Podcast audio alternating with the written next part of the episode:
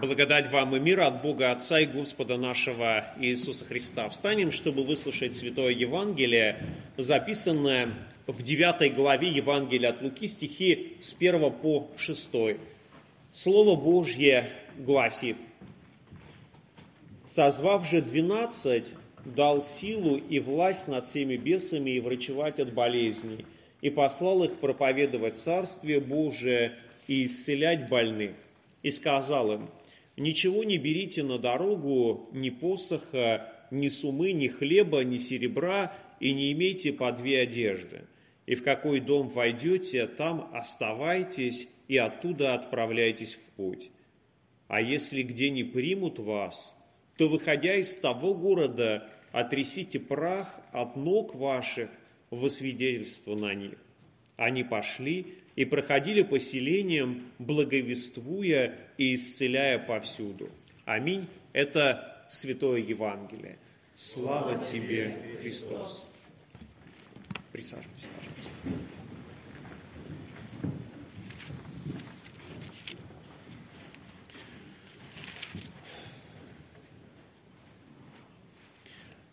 Сегодняшние дни называют порой таким словом, как информационный век. Потому что с каждым годом поток информации и скорость ее передачи, они увеличиваются. И с одной стороны, это несет нам определенную пользу. Если мы хотим получить информацию о чем-либо, то мы без большого труда находим ее и можем это сделать быстро. И в этом, конечно, есть свой плюс. То есть, вспоминая школьные годы, когда нужно было подготовить доклад о чем-либо, обязательно нужно было своими ногами идти в библиотеку, найти там книгу, если она есть, и потом уже делать свой доклад, реферат или так далее. Сегодня даже ногами идти в библиотеку не нужно. А, нужную информацию вроде бы найти не составляет большого труда. Но среди вот этого огромного потока информации, то, что действительно нам нужно, оказывается найти гораздо, гораздо сложнее.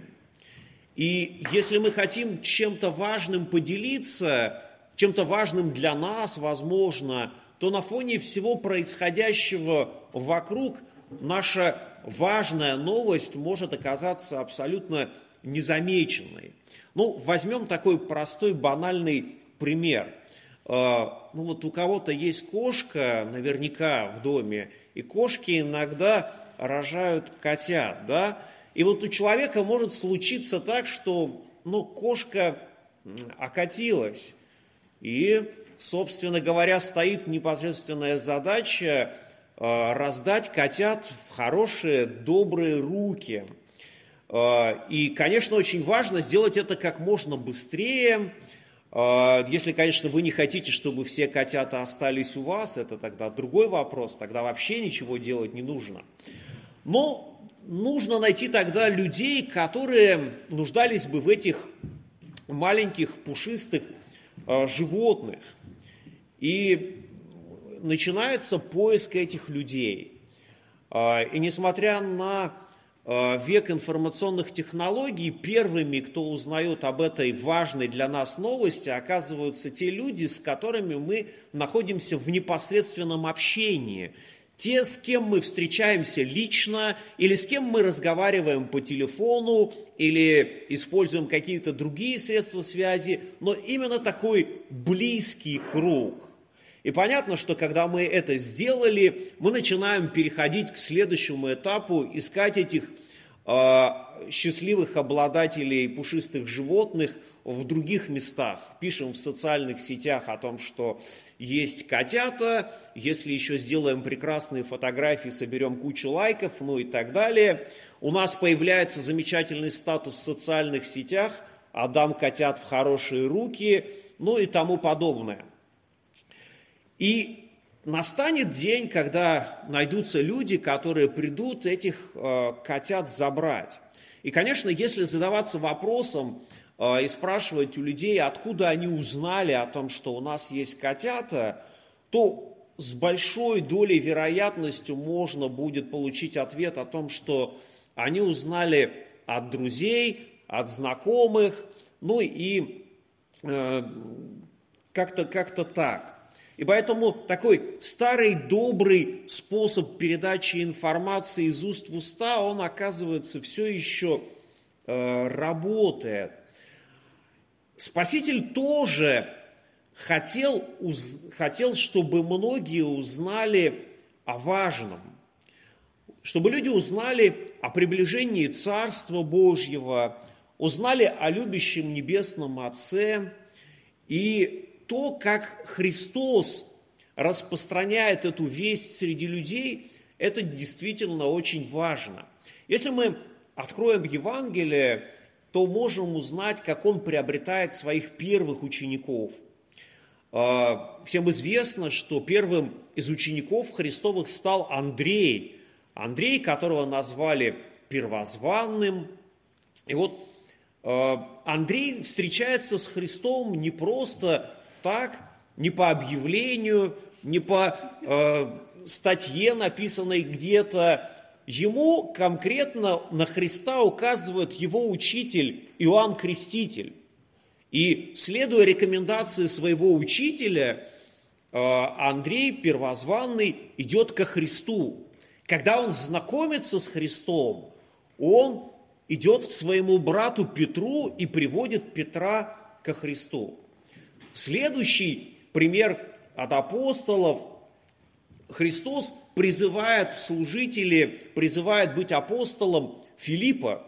И Филипп тоже э, идет к своему другу Нафанаилу и говорит о том, что мы нашли, о ком писал Моисей и пророки, и вот он приводит его ко Христу. Ну и так далее. Мы видим, что Христос приобретает своих учеников э, посредством таких устных рекомендаций, они говорят о том, что вот мы встретились, мы узнали о том, что Мессия пришел, пойдем, посмотрим, пойдешь, познакомишься.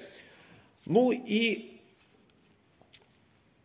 собственно говоря, э, среди учеников Христовых, если мы посмотрим на 12 апостолов, то мы увидим, что среди них присутствуют родственные связи, среди них присутствуют дружеские связи, среди них присутствует даже такое профессиональное комьюнити рыбаков. Представляете, да? То есть вот посмотреть на апостолов, вот профессиональные связи, и то повлияли на это. Они делятся с коллегами о том, что встретились со Христом. И для того, чтобы это распространить весь далее, Христос вот использует тот потенциал, который он находит среди своих 12, 12 апостолов. И он отправляет их по деревням и селам. А, и вот сегодняшнее Евангелие, оно как раз об этом, как Христос направляет своих учеников.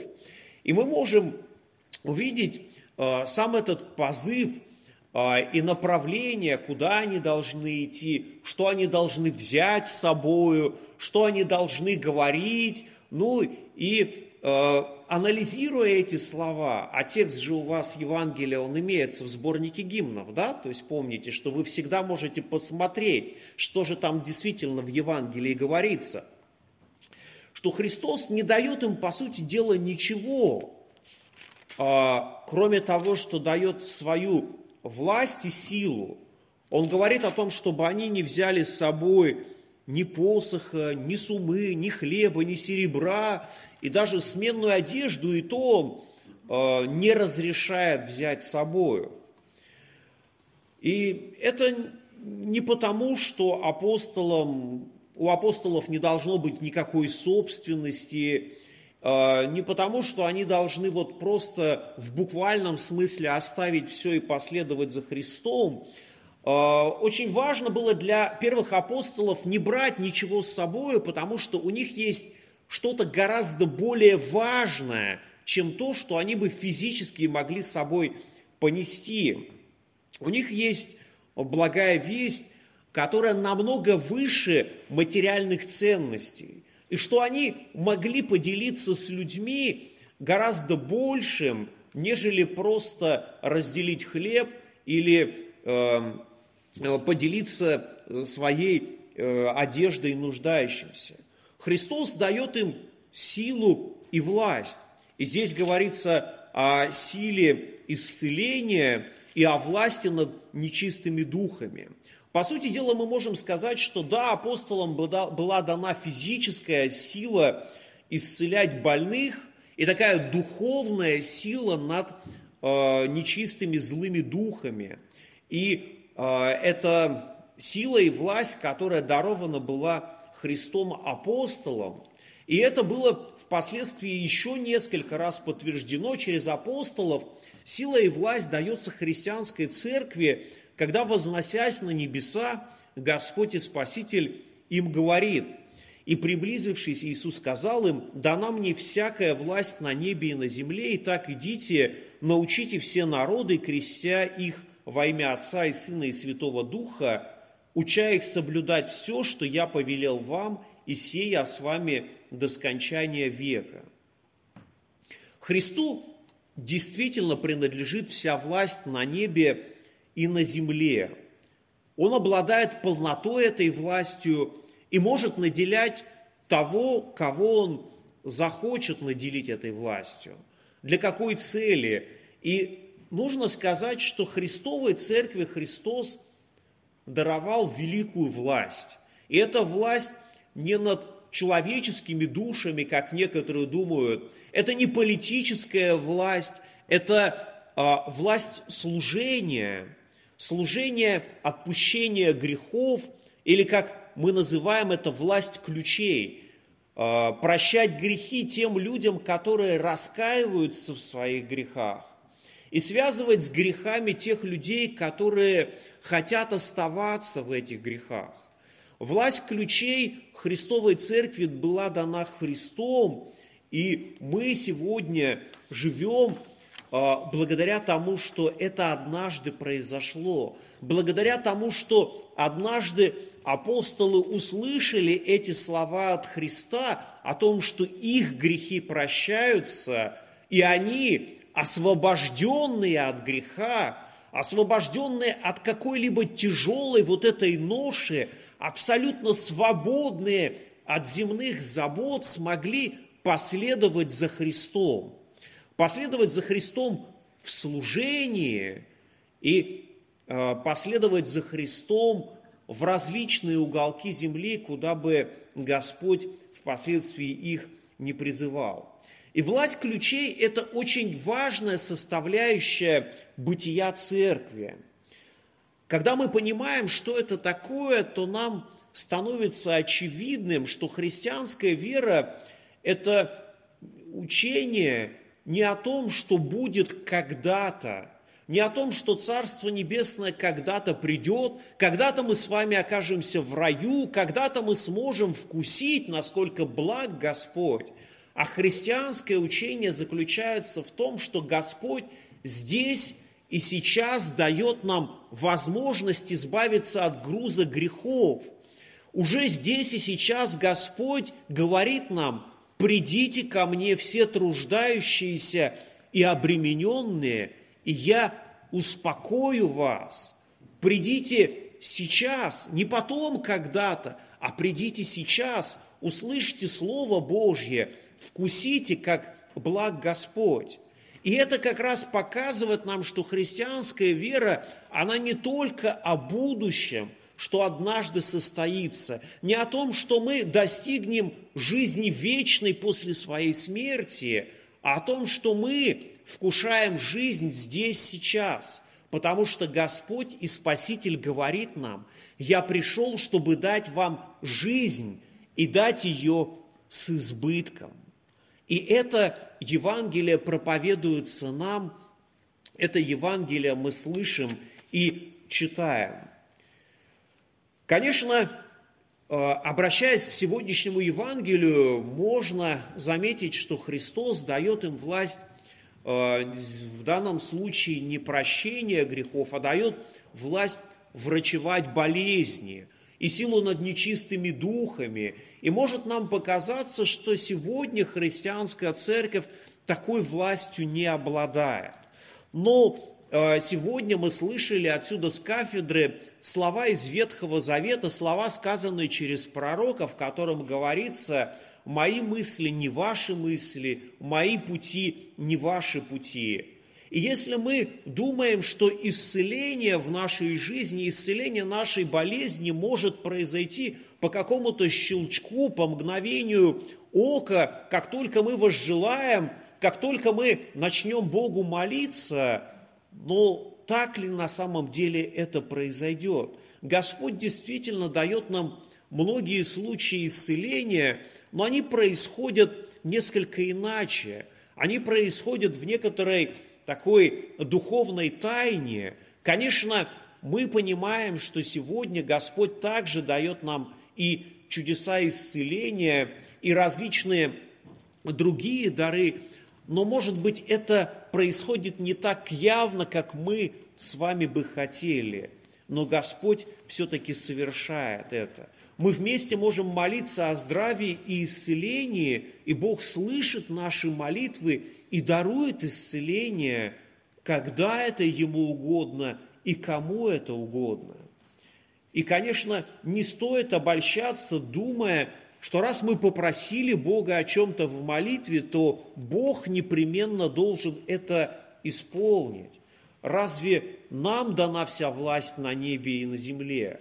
Не нам, а Богу. Разве мы должны решать, что Бог должен делать с нами? Конечно же нет. Бог, оказывается, сам знает, в чем мы имеем нужду. Господь говорит своим ученикам, отправляя их по селениям, что нужно оставаться там, где их принимают, и оттуда отправляться в путь. А те дома, где благовестие не принимает, нужно покидать сразу же. И это тоже такой очень важный урок, который Господь дает своим ученикам. Это еще раз подчеркивает, что апостолы должны были проделать такой огромный путь, благовествуя о Царстве Небесном.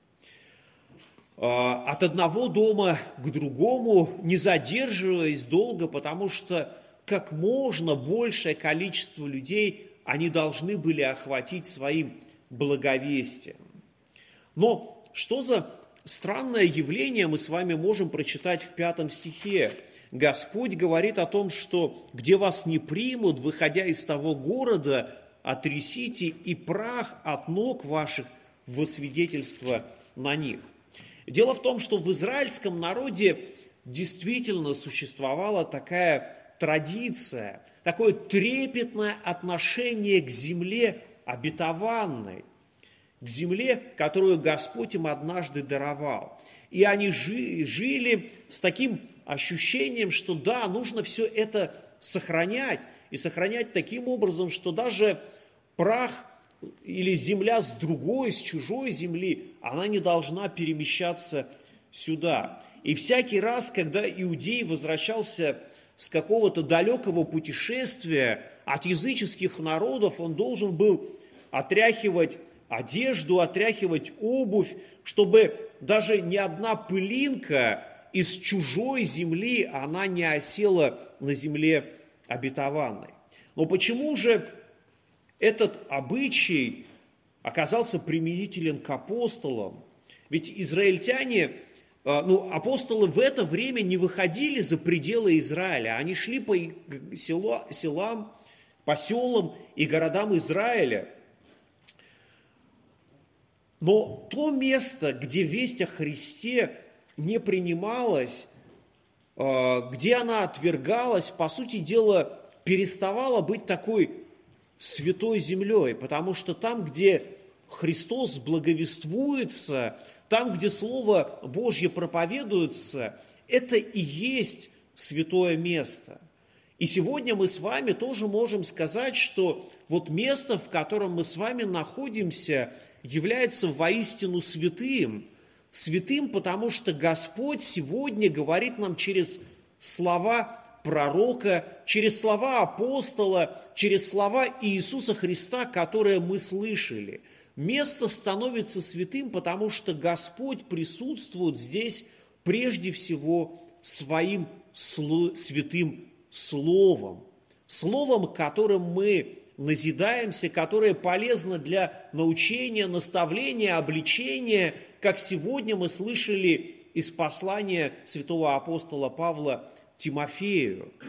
И вот места, где весть апостолов не принималась, для них это становилось чужою землею, а те дома, где весть Христова принималась, становились святыми домами, потому что там принималось святое Слово Божье. Апостолы шли и проходили по селениям, по городам, благовествуя и исцеляя повсюду. И они дают нам хороший пример, дают хороший, замечательный пример всякому верующему человеку. И в этом смысле мы можем подражать апостолам, чтобы благовествовать, чтобы говорить о Царстве Божьем – о христианской вере нам много не нужно. Нам не нужно брать с собой много различного стафа, нам не нужно брать с собой какие-то э, э, специальные предметы, нам не нужно придумывать какие-то фокусы. Единственное, что нам действительно нужно, это быть наставленным в Слове Божьем. Подобно тому, как апостол Павел обращается к Тимофею, опять же, в сегодняшнем апостольском послании он говорит о том, что ты с детства знаешь священные писания.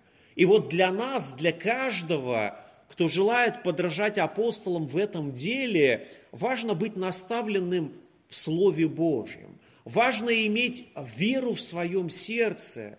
И тогда мы можем также рассказывать людям о том, что поистину для нас является важным. Той благой вестью, благой новостью, которую мы сами однажды услышали, о том, что Господь Иисус Христос пришел в этот мир, чтобы спасти нас, грешников. И каждый может поделиться с другим от сердца к сердцу. И тогда весть о Царстве Божьем – о Христе, возлюбившем мир, она найдет жаждущего человека. Человека, который сокрушен о своих грехах, который не может найти пути в Царство Небесное, который нуждается в благой вести. И мир Божий, который превыше всякого ума соблюдет сердца ваши и помышления во Христе Иисусе. Аминь.